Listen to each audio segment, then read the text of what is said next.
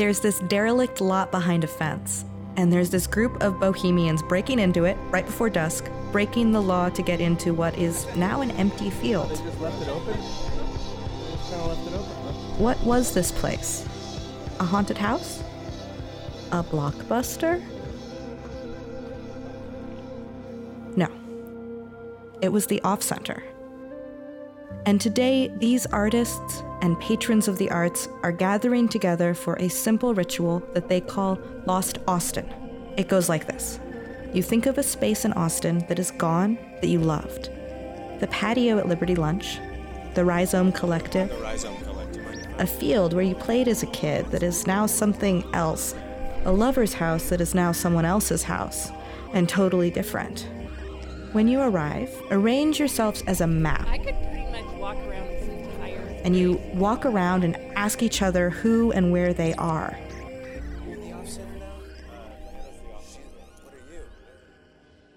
So the off center was behind the shortstop and the Payless on East 7th Street. The off center was on Hidalgo Street.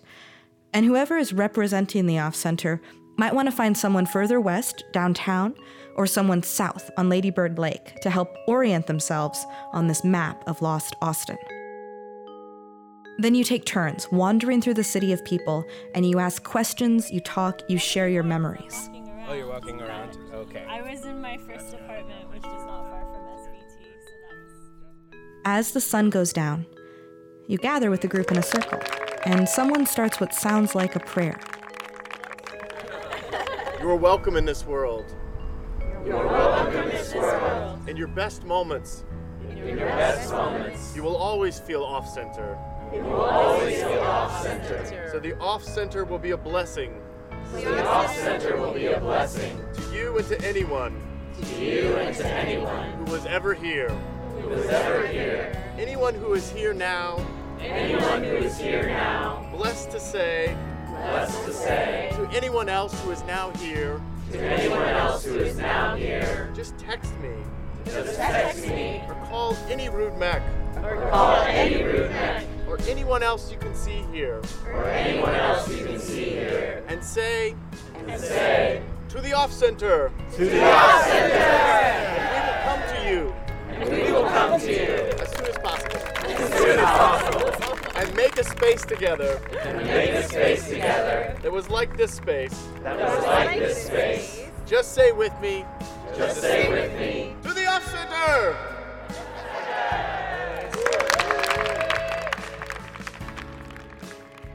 This prayer might sound familiar because you heard it a year ago when you said goodbye to what this place used to be.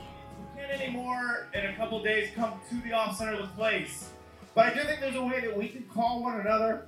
You can call any of the rude mechs, you can call any of the copads. I'll make this offer. I'm sorry, I'm offering this on behalf of the copads that are no. Um, but also look around. I'll screw your lives as bad as I'm about to screw ours. Um, anybody here, you text them or you call them, you say, I need to go to the off center. And that'll be a call out to say, I need to go to a place where I just feel welcome. Not just the, the part of me that you accept, but the part of me you don't even accept, you don't even know, the weirdest part of me. Um, that that place, this this clubhouse has been that for us. Um, that you could go to this place and just be accepted as your full self. And so, with that in mind, I want to change what it means to say we're going to go to the off center. I want to invite you all to say to the off center. To the off center!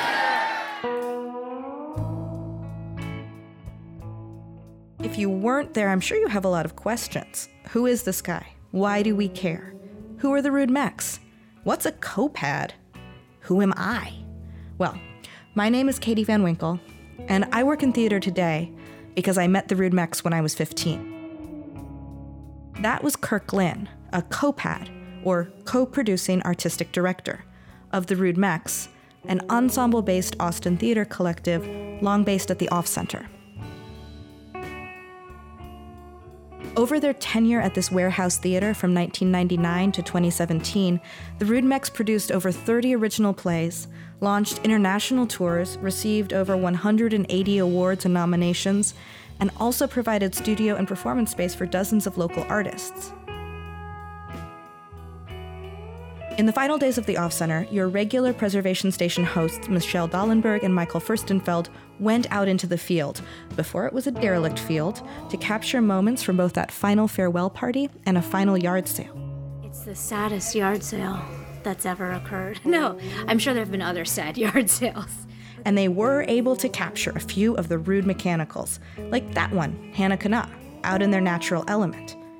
And like this one, Madge Darlington. Yeah, I'm Madge Darlington. I'm one of the founders and one of the co producing artistic directors for Rude Mechs. And I've been with this space since we got it, since, uh, what was it, 1999. And I remember specifically, I think Jason Neulander of SVT was wanting to use Hyde Park, but we had reserved Hyde Park. And he said, I'll show you the space that I've got reserved, but he didn't want to use this place. So we traded. We thought it was great. And so we traded and we took over this space, I guess either for Don B's or maybe it was Lipstick Traces later. At some point, we took over the, the management of the space from the, the art grad students that had been here. But it's been all kinds of things. It used to be a, a feed store, and we have uh, on the pipe up there it says Texamix Feed. I think it was originally a feed store. We found a worm drive in the floor, and there were conveyor belts and what else? It was an ice factory. When we first moved in, people would still stop by trying to buy ice. Yeah an anarchist bookstore set up here. There were raves here.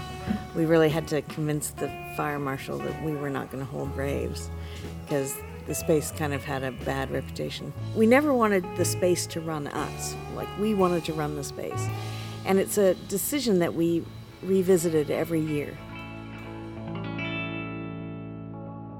I can point to places on this stage in particular where teens who were in our Girl Action program, it's a program in autobiographical writing and performance. And now it's open to all genders, and it's called Off Center Teens, after the name of the building. But for many years, it was Girl Action, and it's autobiographical writing, and then they would turn that into short performance art pieces. Chris Strickling came to me and said, I want to do a project for teenage girls. She had a 13 year old girl at the time. And the year prior, Sharon Bridgforth and Marjorie, they had done a show called The Girl Project. And it was for teenage girls, kind of between 13 and 16. But that was just kind of a one time thing. And my wife's mentee had been in that program. So we decided that we were going to create this program for teenage girls. The late 90s and studies were coming out about how girls raise their hand a lot less often in school and are not called on as often then and are shy about public speaking and there was the Ophelia project that was going on here in Austin. It started about that time. And most of the founders of the company were women. In fact, all were, except for Kirk. And I think we all had experienced moments where we kind of found our voice on stage. It was really a passion project to work with teenage girls and mentor them in performance art. Know, we had a lot of a lot of principles that you know be progressive pedagogy and that we would never censor the girls. We would explain to them, you know, that we are feminist and you know if one of them wanted to do say a pole dance we said we might steer you in a direction that we feel is more feminist but we never censored them. And i feel like lately i've come to see that as one of the most important tenets of the program. It had incredible diversity that program socioeconomic diversity.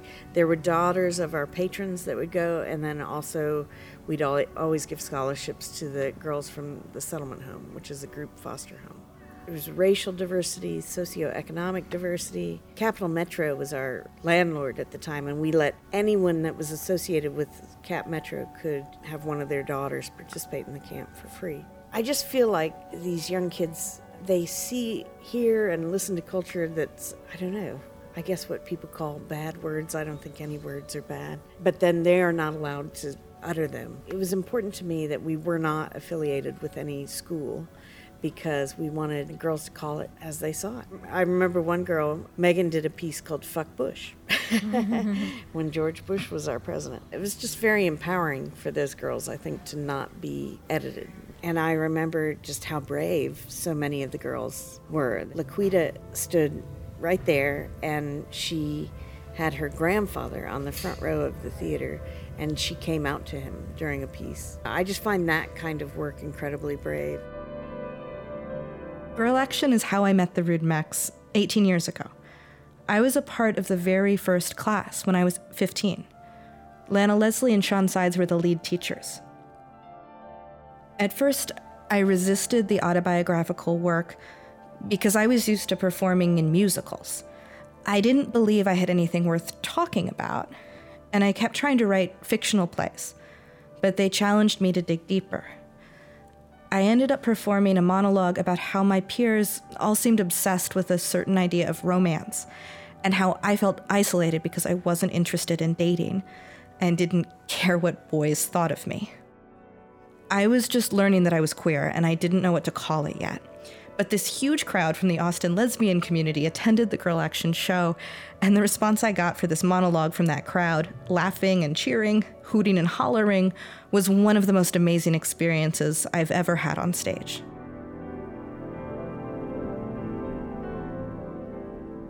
We also had the Throws Like a Girl presenting series that we had where we'd bring famous women solo performing artists come. So Deb Margolin and Peggy Shaw, and I remember moments with them. Lana's got a great story about she was down in the office and she heard Peggy Shaw scream bloody murder up in the space and she ran up here and there was a there was a lizard. It was a big lizard, but but Peggy had never seen anything like that in Texas. I remember a rat snake being in the dressing room one time. Uh, all kinds of rodent and marsupial stories. One time I was over there, Carlos was in the theater space, and a huge mama possum just fell out of the rafters and hit the stage, splat. And I thought it was dead, and it was playing possum. Was, I'd never seen a possum actually play possum. But the things about possums, they're not afraid of, baby possums in particular, not afraid of sound and light. I remember Angie Cariotis doing a performance on stage, and a little baby possum wandered up to her during the performance, and she said, "Hey, this is a one-woman show." and The audience uh, just died oh, laughing. Yeah. Those possums just had no fear. They were coming on stage, and then Deb Margolin was just terrified of the possums and had heard this story. I remember the only way we could get her to perform is if we promised we stationed me backstage with a net and Kirk in front of the audience with a net, and we swore to her if any baby possums came on stage, we would we would grab them. That was that was an odd moment, standing backstage listening to What Deb kind of net? Like a like a butterfly net, or like what kind of like a It's big like a net? fishing net, you know, that we got at Academy. Another Rude Mech, Aaron Taylor, had a story of pests at the off center. Just a warning, it does involve insects. we took over the next building over and we decided to call it the center center um, and, and uh, we were gonna i guess just like gut it out renovate it and uh, use it for performances um, i mean we didn't know exactly what we were gonna do with it but we knew we just, we just had to gut it out and uh, i was over there working an awful lot um, and trying to help with that and i was out i was there all on my own late one night digging up what I guess used to be a spot where like uh, it was probably it was probably used as an auto shop or something, or a spot where like they would do oil changes. I don't know. It, like there was just sort of a pit into the ground. I was digging away at it and hit some sheet metal with a shovel. I was digging up, digging up, and cleaning things out. And all of a sudden, an eruption of cockroaches just came out, and I was in this pit, and I had to jump out of the pit. And there, were, it was like a hive. I had no idea that like cockroaches lived like that. I had no idea that they have hives, and they were just everywhere, everywhere, everywhere, and, and like those big motherfuckers too, like the German ones, right? I don't know. That that that terrified me, and it's um, it's it's trauma, but it also makes for a really uh, fun memory, you know. It sounds gross, but the off center was a magical place. It was all done in, in, in, for the love of the space, you know. And we did we did uh, clean that spot out, and we did do some shows there, and uh, it's had a, a different life because of the Rude Mechs, you know, doing stuff with that. The Rudes worked really hard to turn it into a performance space that passed inspections. No matter what show I was doing there, whether it was as a barefoot servant girl in One Flea Spare, or as a naked Maenad with the Rude Mechs in their reenactment of Dionysus in 69, we were always struggling with the elements. The heat, the cold, the possums, the bramble patch in the back you might have to cross through to make an entrance. All these shows offered me an opportunity to be brave by revealing something of myself to strangers, by braving the elements. That's what the Off Center did for a lot of us, I think. The irony was that the day it was announced to the community that we were the theater in residence for theater and dance department at UT was the same day I got the call that UT was becoming our landlords and that the land had been traded out from under us. We didn't get a first right of refusal to, to buy, or else we would have hustled and tried to do that. It was a done deal when we were told, and we had no agency in that at all. There were meetings, there were talks. We got to talk to them, we got to talk to the UT real estate folks, we got to talk to their lawyers, but there's never any sense of satisfaction derived from it. I remember telling the lawyers for UT, we are the resident theater company at, at UT, and they said, Well, so you say. If we said, Well, we can show you the contract or you can look on our website. And they said, Yeah, we saw that on your website. But it turned acrimonious really fast. Yeah. Because they just, they don't understand what we do or the value we add to the community. It's kind of a mystery that they don't have any investment in finding out. Seems like it's all about money. I know. But then again, it's for the children. Like, I don't think they see the value of what we do here. They just see an opportunity to continue their mission, which is to teach children. And that's kind of held above, you know, experimental art.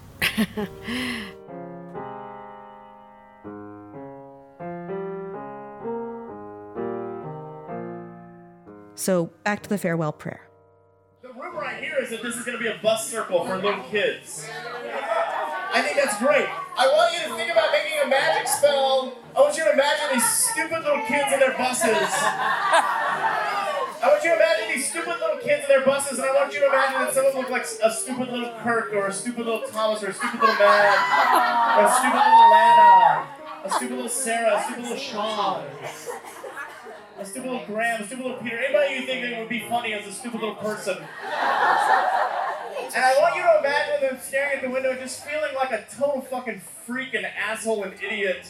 And to imagine that the world is coming for them, that a clubhouse is coming for them, that a group of friends is coming for them, and and, and that they're gonna find this place in this stupid little bus circle, that the spirit of the off center is still gonna come for them. Their lives, for some of them, are gonna find them and we're gonna take care of them. Bravo! And that's the spirit of this place. But that hasn't happened yet. Nine months later, it's still an empty lot, and nothing appears to be happening. We've reached out to UT, but still haven't been able to get a statement from the UT Elementary School that now owns the space. Uh, it's hard because I'm really mourning the space right now, and um, and especially today of all days when we're actually selling off, you know, artifacts from our shows. It's it's kind of hard to have hope because honestly, we've been working on solutions for so long, and we don't have a very clear path forward yet. We've got support from the mayor and from the city council and the arts commission, uh, and we've had supportive words from different developers. But the truth is, the market right now is commercially is 15 to 17 dollars per square foot, and we can afford about a dollar a square foot per year.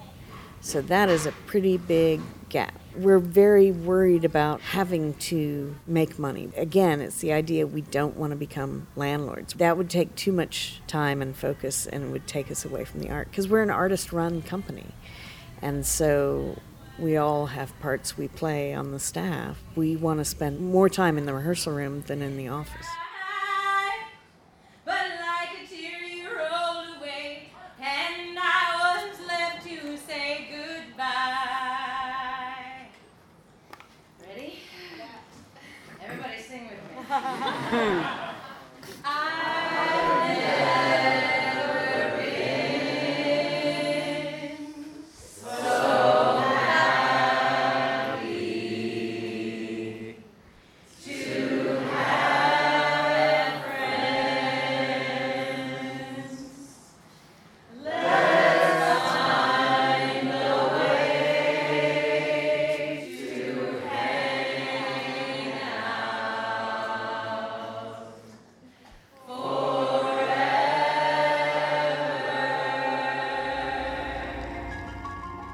The Rude Mechs don't have a performance space anymore, but they're still creating theater. Their last season, Crush Austin, presented one event in every city council district citywide, and they're partnering with some of the biggest and smallest theater companies in Austin. But like other artists in Austin, the Rudes need a home. In the meantime, you can help. Email your city council member and say you want them to support Space for Artists in Austin. Visit the Rudes at rudemechs.com, where you can donate and find out what they're up to. For Make Every Media and Preservation Station, I'm Katie Van Winkle. Thank you, Katie, for recording that hosting back in December of 2018. By the way, this is Mike, six months later, and I do have some news. Don't get too excited, but maybe get a little bit excited. As we were wrapping up this episode, the Rudes were preparing to launch Crashbox, their new interim home on Bolm Street. It's not exactly a long term solution, but it's still a rentable, affordable, and available space for at least the next three years. And the Rudes are still performing elsewhere, too. June is riddled with readings, fixing the last Henry at Ground Floor Theater, where they take an old, broken down Shakespeare play and they fix it up for a modern audience. Open rehearsals for their newest project, High Crimes, the impeachment of the worst president in U.S. history, and also performances of Kirk Lynn's one man show, The Cold Record. You can get your tickets for all those things at rudemechs.com and find out more about all the art happenings in Austin at nowplayingaustin.com or subscribe to this podcast at makeeverymedia.com. Especially special thanks to everyone who contributed their voices and brains to this story. Katie Van Winkle, Madge Darlington, Kirk Lynn, Hannah Kenah, Aaron Taylor, Cami Elise, our co-producer Michelle Dollenberg, our caravan of editors, Seth Cleveland, Jake Waters, David Fruchter, transcriptionists, Megan Moten and Ryan Wright, editorial counsel, Andy Crouch, Jeff Britt, and Tyler Parks. And finally, all these local Austin musicians who have shared their music throughout this episode. Botany, Jeremy Cudd, Jason Newman, Andre Wesley, Forgotten Discovery, the Rudes, Ground Floor, SVT, The Vortex, and theater companies like these are still in the midst of a creative crisis, and you can still help. Sometimes the easiest thing to do is make an investment in your local arts and artists, even if it's just going out to see a show. The Preservation Station series on Make Every Media is a sponsored project of Austin Creative Alliance, supported in part by the Cultural Arts Division of the City of Austin Economic Development Department. We're going to need those arts to keep us fired up.